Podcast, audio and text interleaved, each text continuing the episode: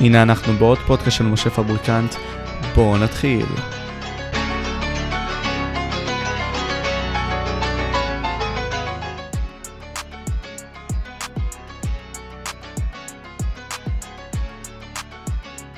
מצוין. טוב, דוקטור שליין, מה נשמע? הכל טוב, איך אתה? אני מצוין. קודם כל דיברנו לפני כן על כל העניין הזה של יוצרי התוכן והסופיסטים. עכשיו, אתה יודע, רצינו ב... בוא נגיד ככה, בשיחה הזאת לדבר כמובן על סוקרטס, אפלטון, אה, ולמה בעצם זה הציב בך פתאום את המחשבה הזאת על הסופיסטים כשדיברנו על יוצרי התוכן. דיברנו לפני זה על ההשפעה הזאת ועל זה שאני מביא יוצרי תוכן לערוץ. וזה למה אמרת לי כזה, אוקיי, זה מזכיר לי את הסופיסטים והכל. נכון. Uh, פשוט כי קשה לדמיין את, את סוקרטס בלי הוויכוח או השאלה אם הוא חלק מהזרם הסופיסטי או יוצא נגד הזרם הסופיסטי. זאת אומרת, היחסים של סוקרטס לזרם הסופיסטי עיצבו במידה רבה את אישיותו המאוד ייחודי. אה, ואני חושב שכאילו גם את אישיותו גם של סוקרטס ההיסטורי וגם של סוקרטס האפלטוני, זאת אומרת כפי שהוא מוצג בפנינו דרך כתביו, כתביו של אפלטון עצמו. עכשיו הזרם הסופיסטי היה זרם מאוד מאתגר. מכיוון שהוא למעשה יצא מתוך המסקנה הרדיקלית של פרמנידס שטען שהיש ישנו והאין איננו ואנחנו למעשה חיים בעולם של אשליה, ב virtual reality. ומתוך המסקנה הרדיקלית הזאת אמרו הסופיסטים אוקיי פרמנידס צודק אין דרך להפריך להפריך את המסקנה המשונה הזאת אבל היא עדיין המסקנה היחידה שמתקבלת על הדעת ולכן כשאנחנו חיים באותו עולם וירטואלי, אז אנחנו צריכים למעשה, אז אין לנו בעצם כללי מוסר שצריכים להכתיב את הפעולות שלנו, מכיוון שזה כל היופי בעולם וירטואלי. זאת אומרת, אין פה אלים, או אין פה איזה משהו, איזשהו כוח עליון שיכול להעניש אותי אם אני עושה טוב או לא טוב וכן הלאה. אז בעולם כזה, כמו שאמר ניטשה, כן, אז הכל מותר. בכלל זה, ואז המסקנה הייתה, גם, זאת אומרת, מזה צמחו שתי גישות פילוסופיות עיקריות, אחת זה הגישה נגיד הרלטיביסטית, הרלטיביזם המוסרי של פרוטגורס, או הניהיליזם, שזה גישה אפילו עוד יותר מאתגרת, כפי שבאה לידי ביטוי אצל גורגיאס. ושניהם למעשה אמרו מה שאומר טראמפ היום, משהו כמו שיש אלטרנטיב טרוס, שלמעשה אין דבר כזה כמו אמת, יש מצב של עמדה של שכנוע, אין מצב של אמת, כי אמת זה איזשהו יש פרמנידי סטטי שאי אפשר לומר עליו כלום. אבל איך זה מתבטא? כלומר, מה זאת אומרת אין אמת? כלומר, במקום מסוים אנחנו יודעים שלמען, אה, בעולם שלנו יש את הדבר הזה של להגיע מפוינט A לפוינט B, וזה האמת עצמה. האומנם היא יכולה להיות בערפל כלשהו ולהיות מטושטשת במקום מסוים, אבל יש אותה. האם באמצעות השכנוע וכמו שאתה אומר, ובאמצעות האפשרות של לרמות גם את האדם, אנחנו יכולים להרחיק אותה מהאמת, ובכך ליצור כמה אמיתות, למרות שאין דבר כזה כמה אמיתות, יש רק אמת אחת. לא, אבל משה, בדיוק הדוגמה שנתת היא דוגמה מעולה, פוינט A לפוינט B. בוא נשאל את, למשל את הרקלייטוס מה הוא אומר על point A, או את, את הזנון שממשיך את פרמנידס. כן? כשהוא מדבר על תנועת החץ הוא מראה במפורש שמי, יודע, point A ל point B יש קו ישר, קו ישר מכיל אינסוף נקודות, בשביל לעבור אינסוף נקודות אתה צריך אינסוף זמן, מכאן אתה לא יכול להגיע מ point A ל point B. ולכן השאלה שלך היא לא שאלה רלוונטית, כי היא מתייחסת לעולם שהוא לא קיים למעשה. אז כלומר אנחנו יכולים להגדיר את העולם הזה במקום מסוים, ואיך אנחנו מסתכלים על העולם באמצעות הסכמה חברתית כלשהי? רק אנחנו מגדירים אותו, אין שום דרך אחרת לתאר אותו. זאת אומרת, מדובר פה גם במציאות שהיא מציאות מאוד משתנה, העולם שלך הוא לא עולם שלי. והטענה של פרוטגורס למשל זה שהוא יכול להפוך את הטענה הנפסדת לניצחת, זה מה שהוא מלמד את התלמידים שלו. אם אתה חושב שכמו שאמרת לי קודם, ואני מאוד הערכתי את זה, שאתה רוצה להפוך אנשים לטובים יותר או משהו כזה, זה השאיפה האמיתית, אז יכול לבוא פרוטגורס ולומר, לשכנע אותך להפך, ולומר שלמעשה עדיף לש... להביא אנשים למצב אה, רע יותר. Uh, בעצם היה לי חשוב להעביר לצופים בעצם מי זה, מי זה סוקרטס ומי היה אפלטון. Uh, סוקרטס הרי, מה שאני לפחות יודע, לא כתב שום דבר. Uh, אבל יש ייצוג שלו, בהרבה מאוד מקומות, על ידי הרבה מאוד אנשים. כחלק מהם זה גם אפלטון. מאוד. האמת היא, הייצוג שלו, מה שהגיע לידינו, יש למעשה שלושה מקורות עיקריים. אחד זה באמת כתביו של אפלטון, אני טיפה אתייחס אליהם תכף. אה, ויש את קסנופון, ויש כמובן את הקומדיה של אריסטופנס, הננוץ, שתורגמה, תרגום אני חושב מופתי לעברית, אה, כספי. אה, ואלה שלושת המקורות שלנו, וגם סוקרטס עצמו מתייחס באמת אל אריסטופנס במשפט שלו, כשהוא טוען שההאשמות נגדו זה לא רק ההאשמות של הקטגורים, זה גם ההאשמות של העמדה, אתה יודע, של הדעה הקדומה שנוצרה נגדו בגלל כותבי הקומדיות וכן הלאה. זאת אומרת, וכשמסתכלים עליהם, אז אנחנו רואים למעשה שלוש, שלוש דמויות די שונות של אפלטון. זאת אומרת, אצל קסנופון אפשר לומר שהסוקרט, של סוקרטס, סוקרטס אצל של קסנופון הוא יותר מין זור ביווני כזה, הוא לא, הוא לא אותו, אה, אתה יודע, מרטיר של הפילוסופיה כפי שהוא בא לידי ביטוי אצל, אצל אפלטון. זאת אומרת, כל אחד כפי יכולתו ולפי צרכיו כנראה, ואפלטון היכולות שלו היו כנראה פשוט נעלות. וכאן אולי באמת מקום להזכיר טיפה מושג יפה, אני חושב את המושג של אהבה אפלטונית. שזה מין מטבוע שהפך להיות סוג של מטבע שחוק כמעט, אבל כשחושבים על אהבה אפלטונית במובן הכי ראשוני שלה, של את מי אפלטון אהב, כן? אז, אז האהבה של אפלטון עצמה הייתה לסוקרטס. ואם לוקחים את הרעיון הזה שבעצם כשמדברים על העניין הזה, בעיקר במשתה, שהאהבה האולטימטיבית היא, כן, הולדה ביפה, ושצריך באיזשהו אופן, אה, אתה יודע, האהבה מולידה את הצאצ...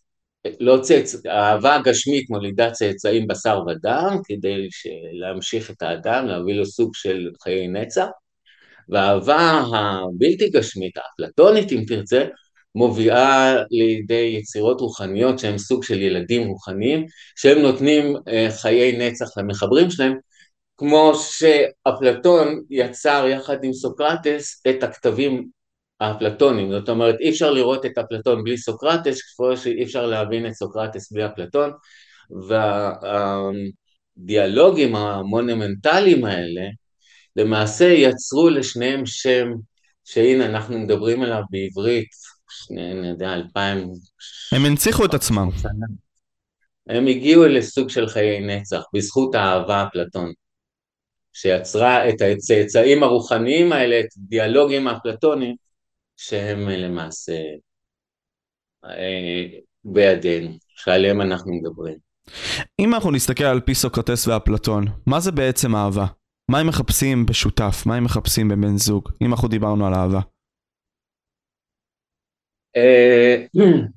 אז כשמדובר על אהבה לפי אפלטון, אז, אז למעשה הדגש הוא, וכאן זה באמת, המושג, המושג של אהבה הוא מושג שיש לו כל מיני תרגומים, יש, אה, אבל פה מדובר באמת על ארוס, כן, כי יש גם אהבה שנקרא אגפה, שזה הנצרות אימצה אותה בתור אהבה נוצרית וכן הלאה, בתור איזשהו מושג מכונן. אצל אפלטון אין שום ספק שהאירוטיקה שה, היא זו שעניינה אותו. אירוטיקה זה העניינים שנוגעים אה, לארוס, לאותו, כן, דיימון, שהוא בין אל לבין אדם, שהוא זה שלמעשה נותן את התנופה ליצירתיות האנושית בכלל. זאת אומרת, הדיאלוג, יש, יש מספר דיאלוגים שדנים באותו דיימון, כן, פיידרוס, המשתה, איליסיאס, והדיאלוגים האלה הם אלה שלמעשה מדגימים, אני חושב באופן די מפתיע, הם מקדימים את פרויד, במובן זה שאהבה, במובן הבסיסי, היסודי שלה, היא משהו באמת אה, משיכה אירוטית במובן הסקסואלי של הביטוי, כן, הרצון להוליד, כן, הרצון להתרבות, הדחף המיני, ובשלבים גבוהים יותר של הארוס, אז יש סוג של סובלימציה, סוג של העדנה שנותנת לארוס איזשהו מעמד יותר אה, מעודן, והוא בא לידי ביטוי לא באקט המיני, אלא הוא בא לידי ביטוי ביצירתיות יותר מעודנת. מקסום עצמי וכל מיני כאלה. אה, אה, אומנות בעיקר, זאת אומרת אתה נותן ביטוי לדחף היצירתי שלך לא בסקס אלא באומנות או במה שזה לא יהיה. זאת אומרת התפקיד של, של הארוס אצל, אצל אפלטון הוא דומה קצת לתפקיד של הקונטוס אצל שפינוזה בתקופות מאוחרות יותר או תפקיד של, אצל, של הרצון אצל שופנהאואר צריך להיות איזשהו איזשהו דחף יסודי שמניע את, ה, נגיד, את היצירתיות ואת היצריות של, ה, של האדם. והדחף הזה, אפלטון נותן לו גם מעמד מיתולוגי, וזה אחד מהדברים שמאפיינים את אפלטון בתור פילוסוף, שהוא יצר מיתוסים שלמים שעיגנו את הפילוסופיה שלו בתוך איזושהי מסגרת, נגיד, דתית, אה, רפורם, אה, שהיא סוג של רפורמה דתית לתפיסות המיתולוגיות שרווחו בתקופתו. איך על אותו מטבע, כלומר, אפלטון ניסה להבין את אותה מציאות, אותה מציאות שהוא ניסה לבנות במקום מסוים?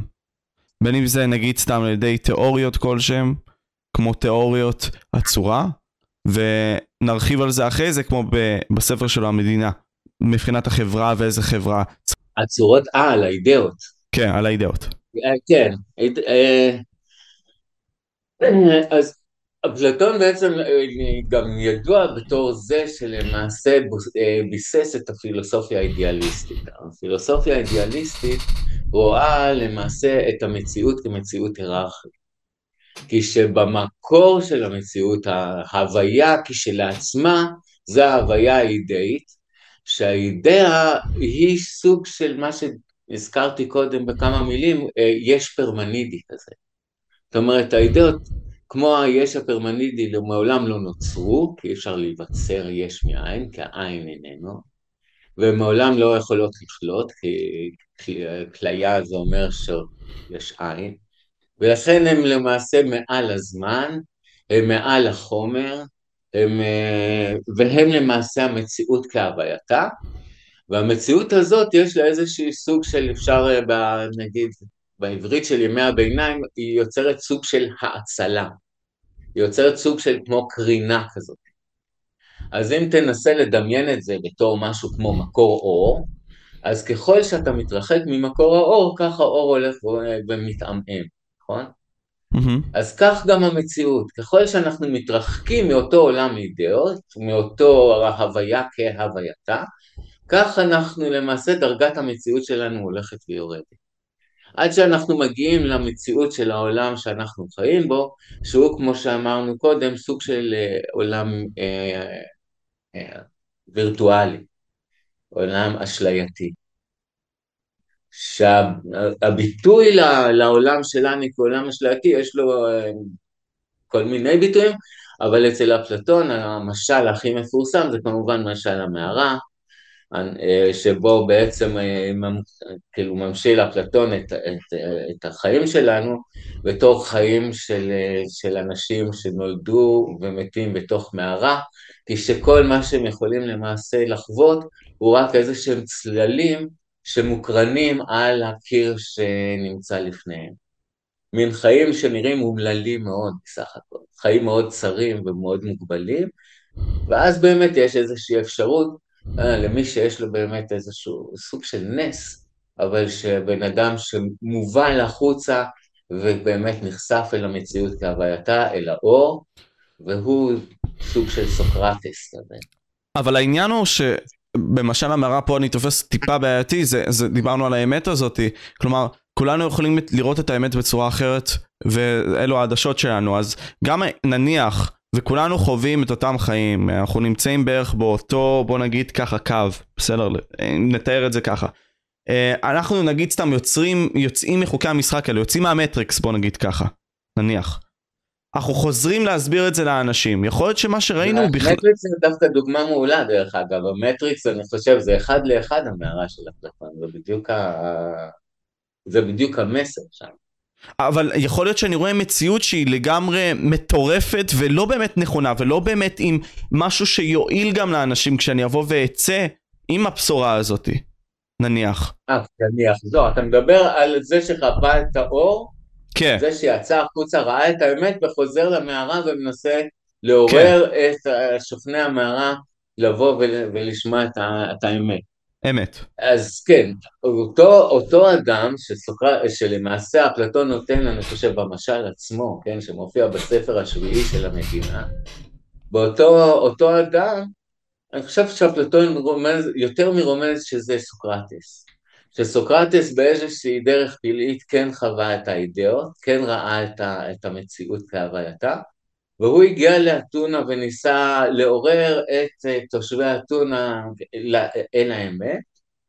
אה, כן, מה שהוביל אותו בסופו של דבר, כמו שאתה אומר, להתעמר, כי אף אחד לא אוהב אה, שמערערים לו את התוקף של מציאות חייו, וכן, שמערערים לו את, ה, את העניין הזה, של, את, ה, את ה... איך אומרים? את ה-safe zone שלו, את ה... כן, אזור הנוחות. comfort קנפורד זון, כן, זה כמו במטריקס שיש את, הכדור האדום ואת הכדור הכחול.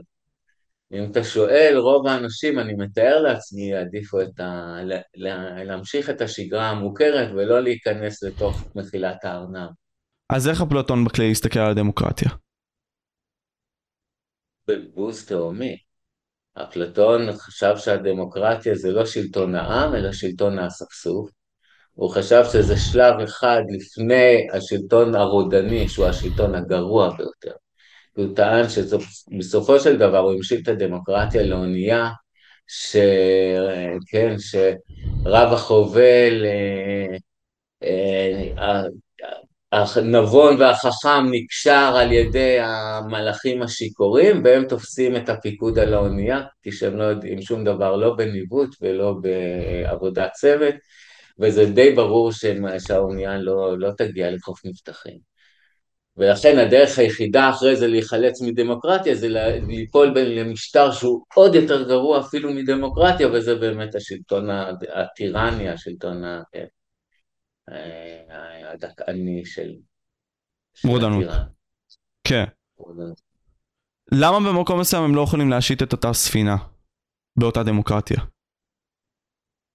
לא, אני חושב שהוא הסתכל סביבו וראה שבסופו של דבר כשאתה נותן לכולם אה, אה, זכות הצבעה, זאת אומרת אפלטון היה סנוב אינטלקטואלי, שלא כמו נאמר אריסטו למשל, והוא באמת חשב שה, שהשלטון הראוי הוא השלטון של מה, ש, מה שהם אומרים, של ה, לא של האוליגרכים, אלא...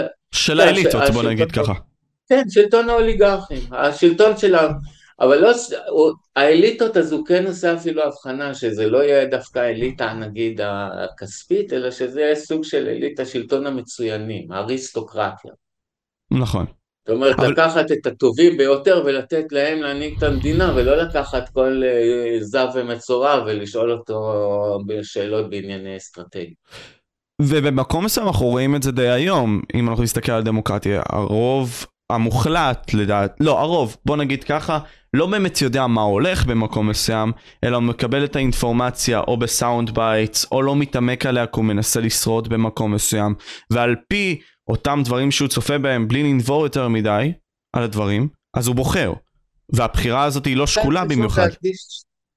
נורא חשוב לשים את הדגש, את ההבדל בין הדמוקרטיה האתונאית לדמוקרטיה של היום, שהאתונאים כמובן התייחסו לדמוקרטיה ישירה, כן?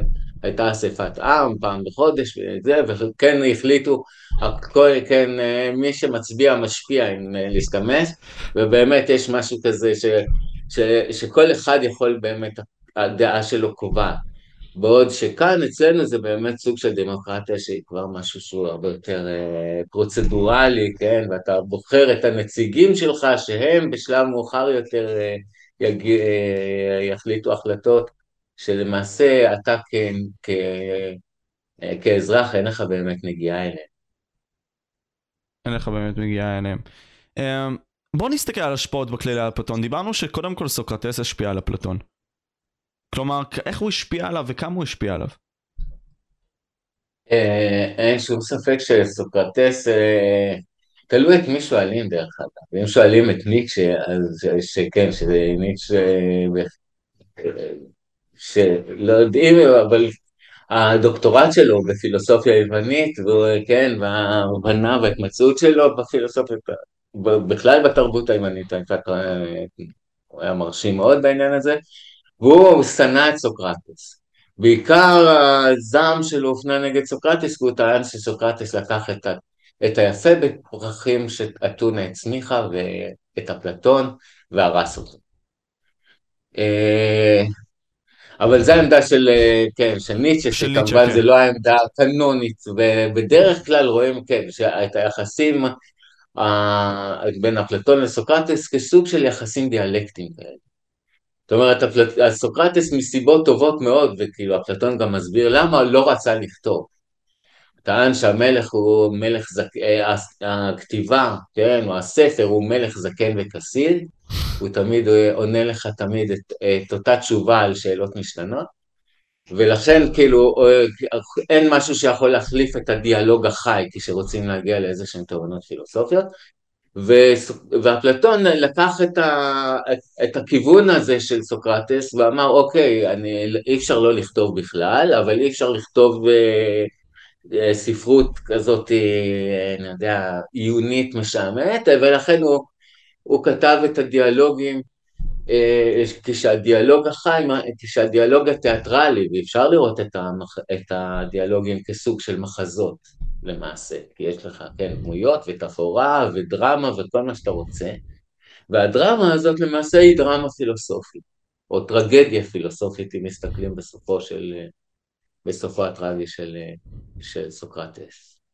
נכון, עם כל העניין הזה של הרעל שעשו לו והכל, ואנחנו ניכנס לזה גם תכף. אבל אוקיי, אמרת לי שבמקום מסוים סוקרטס מאוד השפיע על אפלטון, היו גם דמויות אחרות שהשפיעו עליו, כמו פיתגורס וכאלה, על אפלטון עצמו? אה, בוודאי. אה, כאילו, כן, אפלטון אה, אה, לא חי בתוך ואקום תרבותי, וכן, הוא היה בפירוש, אבל אני חושב שכן, והפיתגורה, לא יודעים יותר מדי עד כמה הוא הושפע מכל מיני פולחנות מסתוריים, כמו הפולחנות האילוסיים, איזה שהם כתות מיסטיות ש... שהיו בתקופתו, כנראה שהיה לו איתנו איזשהו קשר, ואין שום ספק שיש מוטיבים מיסטיים חזקים מאוד ביצירה האפלטונית, כן? אה, אבל הוא הושפע כמובן מהפיתגוריים, אין שום ספק בזה, זאת אומרת כל הסיפור של המתמטיקה, גם כשמסתכלים על התלמיד המובהק של אפלטון, על לא התלמיד המובהק, אבל התלמיד המפורסם ביותר של אפלטון, אה, סוקרט, אריסטו, אז אריסטו כש, כשהוא כותב, ה, כשהוא מסתכל על תולדות הפילוסופיה עד אליו, הוא אומר, וכשמדברים על אפלטון, אז אפלטון אמר אידאות, והפיתגוראים אמרו מספרים, ולמעשה אפלטון לא, לא חידש שום דבר מהפיתגוראים, כאילו זה אמר מספר. זאת אומרת, הוא כאילו מערער, אבל כאילו כבר כשמסתכלים איך אריסטו ראה את אפלטון, רואים שהיה קשר עמוק מאוד בין אפלטון לפיתגוראים. קשר כמעט אה, שהוא פחות או יותר ממשיך את הפיתגורן בהרבה דברים. אה, אז כן, אז אפשר לראות את זה, שזה, אפשר לראות גם את ההשפעה של הרקלייטוס על אפלטון. הרקלייטוס שכן, שטען שהכל נמצא בתנועה מתמדת, שהכל כל הזמן בשינוי מתמיד. האדם והנהר כדוגמה. בדיוק, אתה לא נכנס פעמיים לאותו נהר, והאדם עצמו בשינוי מתמיד, ולכן למעשה אה, אי אפשר לעשות מדע נגיד על, על משהו שנמצא בתחלופה מתמדת, יש רק עקרונות של תנועה ואין אפילו מושגים שהם אה, מושגים יציבים, כי, המושג, כי הכל בתנועה. ואני חושב שאפלטון כשמסתכלים על מה שאמרתי לך קודם, על דרגות המציאות, אז בדרגת המציאות של העולם שלנו אני חושב שאפלטון נטה להסכים עם העמדה הרקלט, של הרקליטוס, זאת אומרת שהמציאות שלנו היא מציאות מאוד אה, דינמית ומתחלפת, ולכן אין טעם לדבר עליה ב- בלשון, של, בלשון הדיאלקטית, כמו שהוא אומר, אלא בלשון של המיתוס. ותשים לב שכל פעם שאפלטון מתאר את, את המציאות שלנו, הוא, תמיד, הוא בדרך כלל יתאר אותה בשפה, בשפה של המיתוס. ולמה כך? כי את הדיאלקטיקה, או את המיתוס מתאר, זה, זה במקום מאוד יפה, בטימאיוס מתאר אפלטון את ה, למעשה איזושהי אה, הקבלה בין דרגת המציאות לאופן התיאור שר, שמתאים לאותה דרגה של מציאות. אתה מבין? אז הוא אומר, כשאנחנו מדברים על דרגת המציאות של המתמטיקה והגיאומטריה, אז תדבר במספרים ותדבר בלוגיקה ותדבר בדברים כאלה. כשאתה מדבר על, על, הד, על, ה, על דרגת המציאות שמעל, שמעל המתמטיקה, על, על המציאות האידאית, אז הדיאלקטיקה יכולה לתאר את, את, את האידאות. כי זה, זה כבר שפה שהיא מאוד מאוד מדויקת ומושגית. אבל כשאתה בא לתאר את העולם שלנו, שזה עולם דינמי, שהוא משתנה תדיר, שאין בו, שיש בו סוג של חוק, אבל החוק הוא לא לגמרי, אתה אומר, הוא, הוא לא חוק. אוניברסלי. העול, החוק שלנו, העולם שלנו הוא למעשה חיקוי לדרגת המציאות אה, שמעלינו.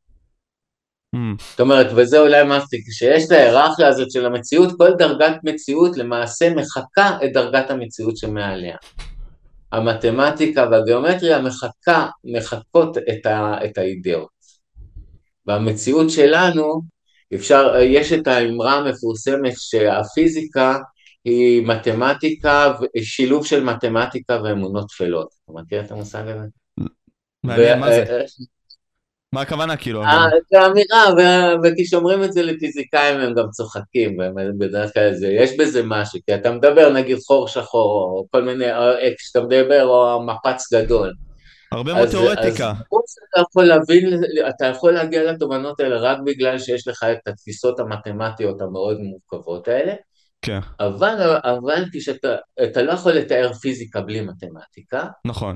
אבל המתמטיקה היא למעשה, אתה מכיל את המתמטיקה על מציאות שהיא חומרית ולכן היא פחות מתמטית, היא רק, אה, היא פחות, אה, היא יותר כאוטית, כלומר. היא יותר כאוטית כי היא מתבססת על משהו שאנחנו לא יכולים להסביר אותו במקום מסוים? היא רק מחקה את הסדר. היא רק מחקה את הסדר.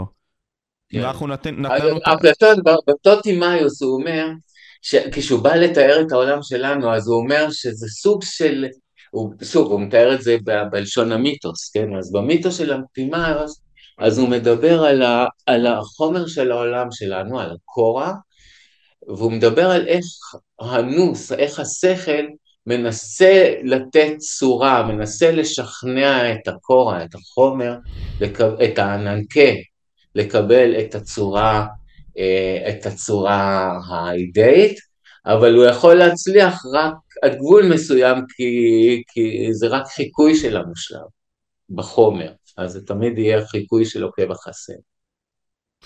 נרחבנו מספיק על אפלטון, אני רוצה שגם נתעסק עכשיו בסוקרטס. כלומר, אמרנו שעכשיו הוא לא רשם את הדברים, הוא העדיף שזה יהיה בדיאלוגים, הוא אמר שבעצם הדבר הזה של לכתוב בספר זה דבר מיושן וישן, אה, הדיאלוגים זה הדבר הנכון לבוא ולעשות. למה בעצם סוקרטס היה כל כך אויב לאנשים שהיו סביבו? כלומר, כשבאו ואמרו שהוא פגע בנוער, פגע בצעירים, מה זה בעצם אומר? אה, אז מה זה בעצם אומר? זה, זה כנראה כן מדבר על איזשהו סנטימנט ש, שהיה, שהיה לאזרחי אתונה נגד סוקרטס באותה תקופה, כי אה, סוקרטס שהיה כנראה איש מאוד כריזמטי עם המון קסם אישי והמון הומור הצליח לרכז סביבו באמת חבורה של, אה, של מיטב הנוער האתונאי בכללם גם אפלטון וקסנופון אה, ואת אלקביאדס אלקביאדס היה גיבור תרבות של תקופתו, כן? הוא היה הכי חתיך והכי, והכי חזק והכי כן, מוביל, מין כוכב על כזה. ואלקביאדס בתקופ... בשלב מסוים בגד באתונה. והצטרף, כן, במלחמה, וזה נראה בעיניהם, ונראה בעיניהם שהבגידה של אלקביאדס נבעה מהחינוך הקלוקל שסוקרטס אה, נתן לו. ולכן זה, זה, זה נתן לסוקרטס איזשהו מעמד של כן, של מישהו שכאילו, שקלקל את הנוער. אבל אפשרי להבין מה הוא עשה בפועל? מה הוא, מה הוא שידר, איזה לא, מסרים אבל הוא גם, העביר? אולי גם מעניין, אולי גם באמת מעניין בהאשמות נגד סוקרטס, אולי אני ארחיב טיפה בזה רגע. אז כשמדובר על המשפט, אז באמת היו שתי האשמות נגד סוקרטס, כן? והמשפט שבעקבותיו הוציאו אותו להורג.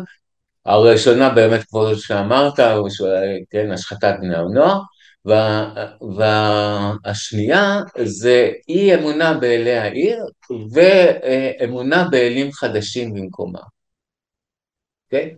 או, ב, או במילים אחרות, הוא האשימו אותו ברפורמה דתית. כן, סוג של. וכשמסתכלים על הדיאלוגים האפלטוניים אנחנו יכולים לראות באמת את התנופה היצירתית של המיתוסים האפלטוניים, כן, שהזכרתי את המיתוס של הטימאיוס ויש, ויש לא מעט מיתוסים בדיאלוגים האפלטוניים.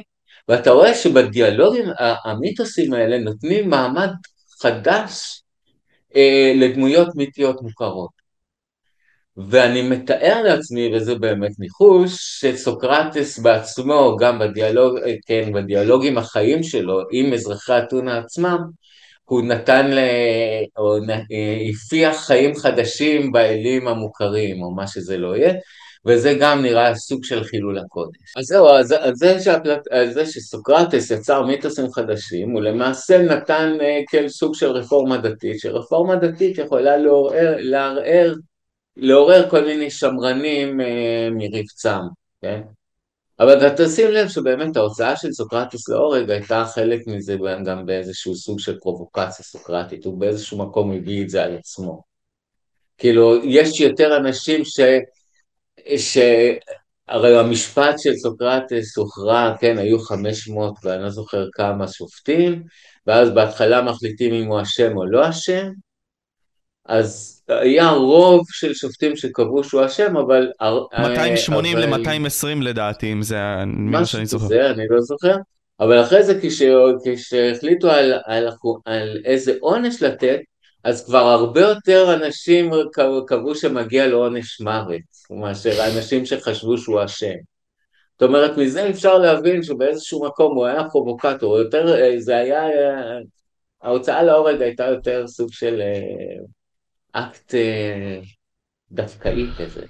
הקטע הוא שהוא דווקא, לדעתי, הגיע עם מקום של גורל, והגורל קרא לו לכך שזה יהיה כך. וגם כש... או לפחות ככה הוא צייר לעצמו את זה. כשנניח קריטו בא והגיע אליו, האיש העמיד הזה, ואמר לו, תשמע, אני יכול להוציא אותך, הוא בחר בלא. הוא העדיף להישאר שם ולא לצאת. כן, אבל זה כבר נובע באמת מהיחסים של סוקרטס לאתונה, למולדת שלו. ומבחינתו לא מחליפים מולדת. כאילו ללכת לגלות זה לא פתרון, כבר עדיף, כבר עדיף מוות. זה מסוג הדברים שאני יכול להבין, מה, איזה מין חיים מחכים לו שם, כמו נפוליאון באי על, כן, ורק צל של עצמו. הוא רק צל של עצמו. בקטע הזה, האם, כלומר, אפלטון וסוקרטס, יותר נכון אפלטון, נחשב לבין הפילוסופים היותר גדולים, כמובן שאומרים שגם סוקרטס והכל, שמשם התרבות המערבית התפתחה.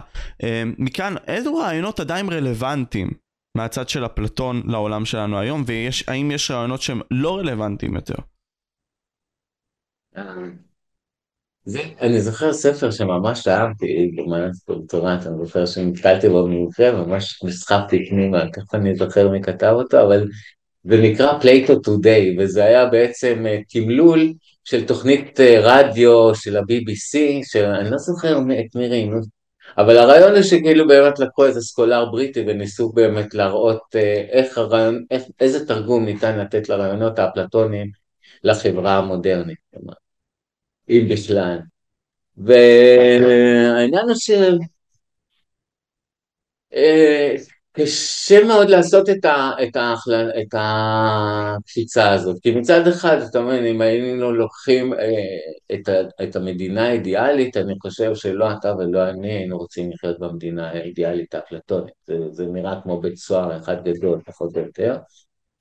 אה, ולכן אני לא יודע עד כמה אה, מבחינת הפרקסיס יש, יש לאפלטון מה, מה להציע לנו, כן, בטח כשאנחנו, כשהוא דיבר על עיר המדינה ואנחנו חיים כבר במדינת לאום מודרנית ומדובר בישויות לגמרי לגמרי שונות, כן, אבל, אה, אבל מה שכן אפשר לקחת מה, מאפלטון זה בפירוש קודם כל את ה...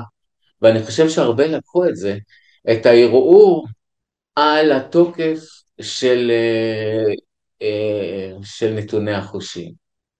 זאת אומרת שהעולם, כן, כפי שאני חווה אותו באמצעות החושים, זו לא האמת האולטימטיבית, שזה רק איזשהו סוג של צללים על המערה.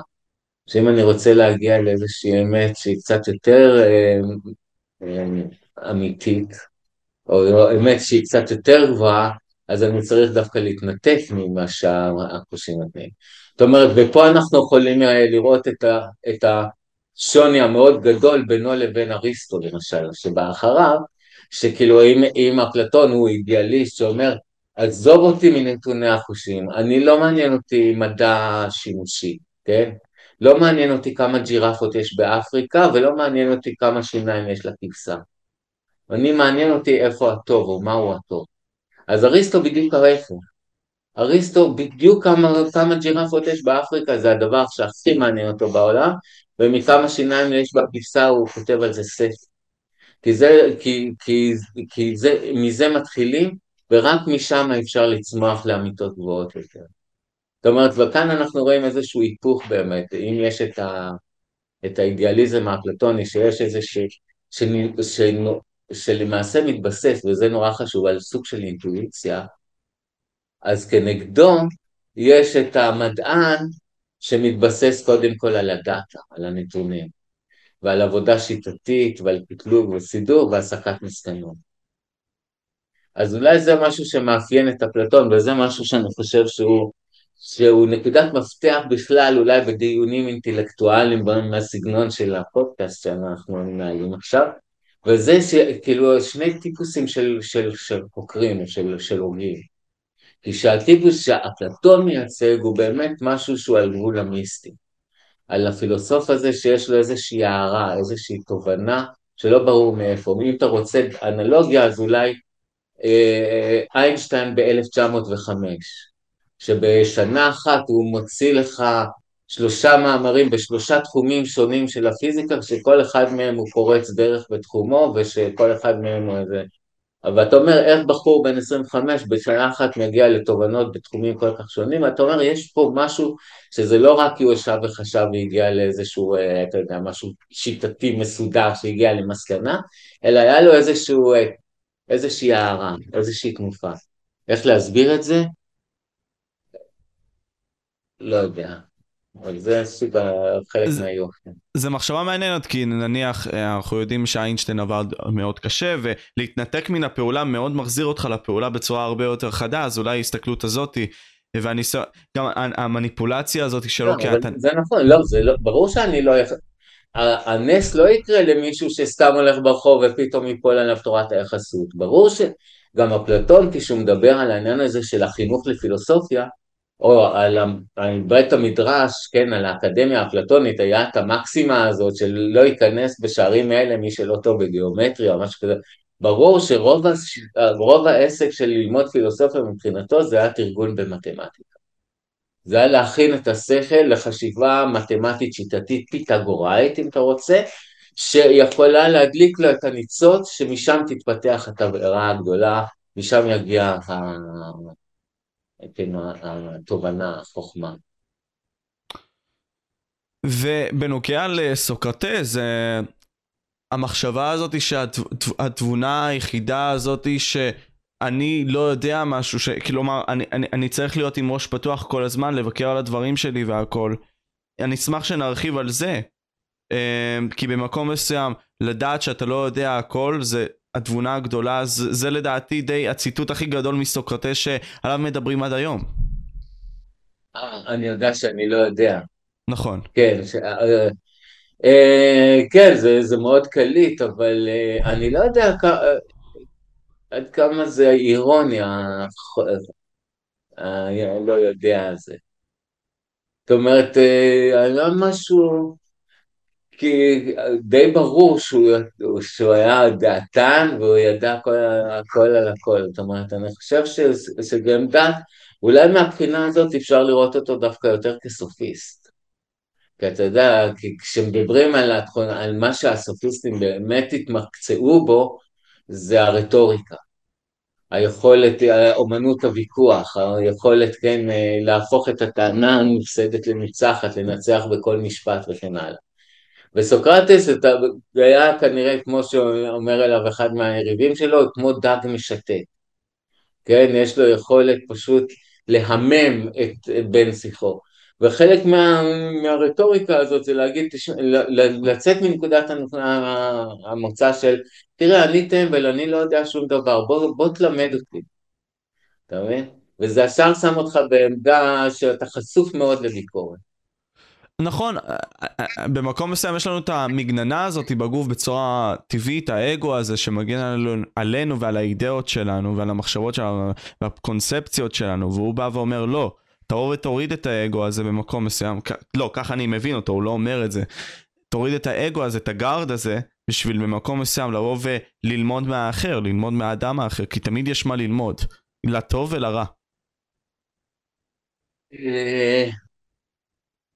אה, במובן הזה, כן, קודם כל נכון, אין שום ספק שדיאלוג זה משהו שהוא, אה, כשהדיאלוג הוא באמת דיאלוג טוב, שיש באמת איזושהי אינטראקציה, אז באמת שני הצדדים יוצאים מורווחים, אין, אין פה שום ספק.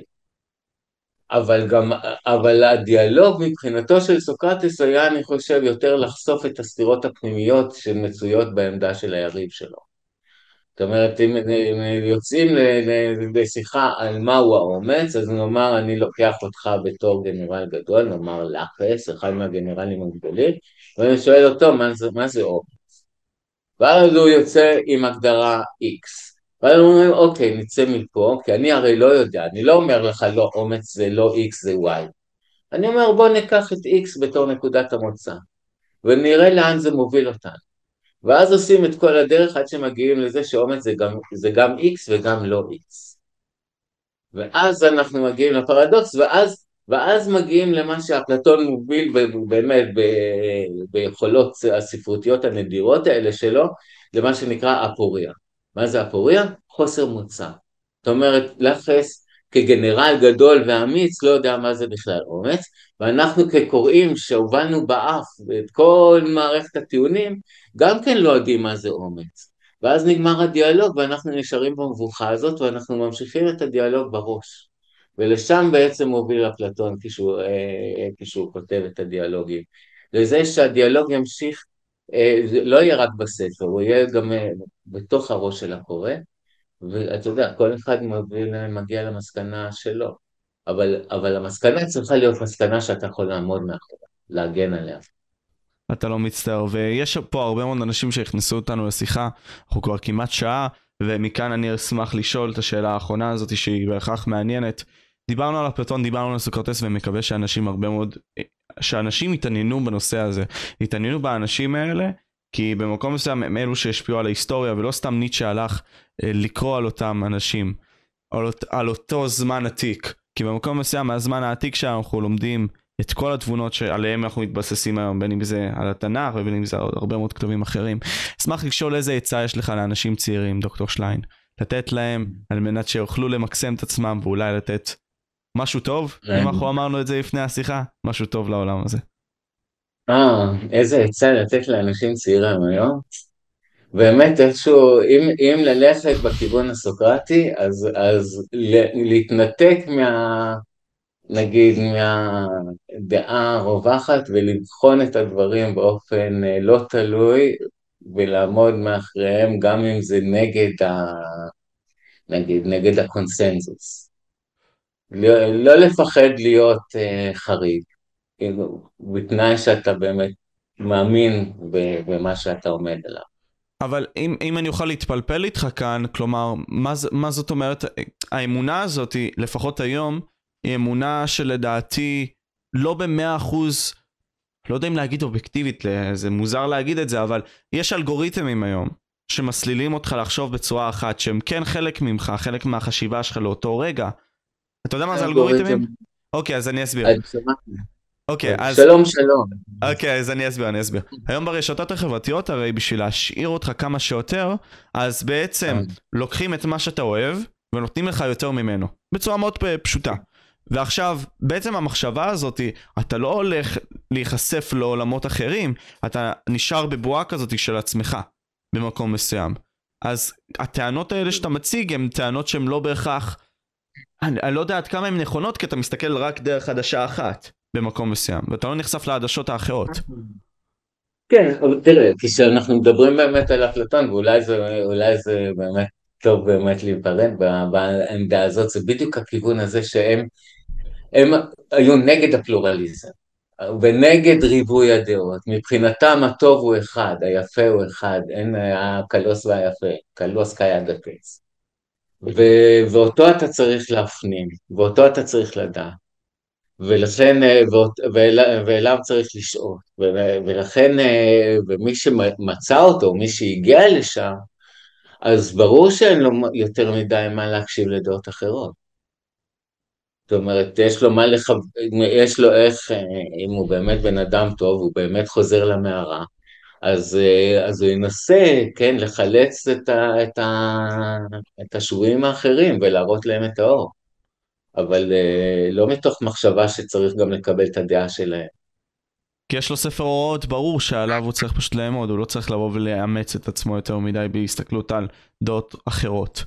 במקום מסוים. לא, זה לא, זה לא, זה לא, זה לא כך, זה פשוט באמת יש איזשהו, מי שרואה את האמת, אז הוא לא יכול, או מי שרואה את הטוב, אז הוא ממילא לא יכול לעשות את הרע.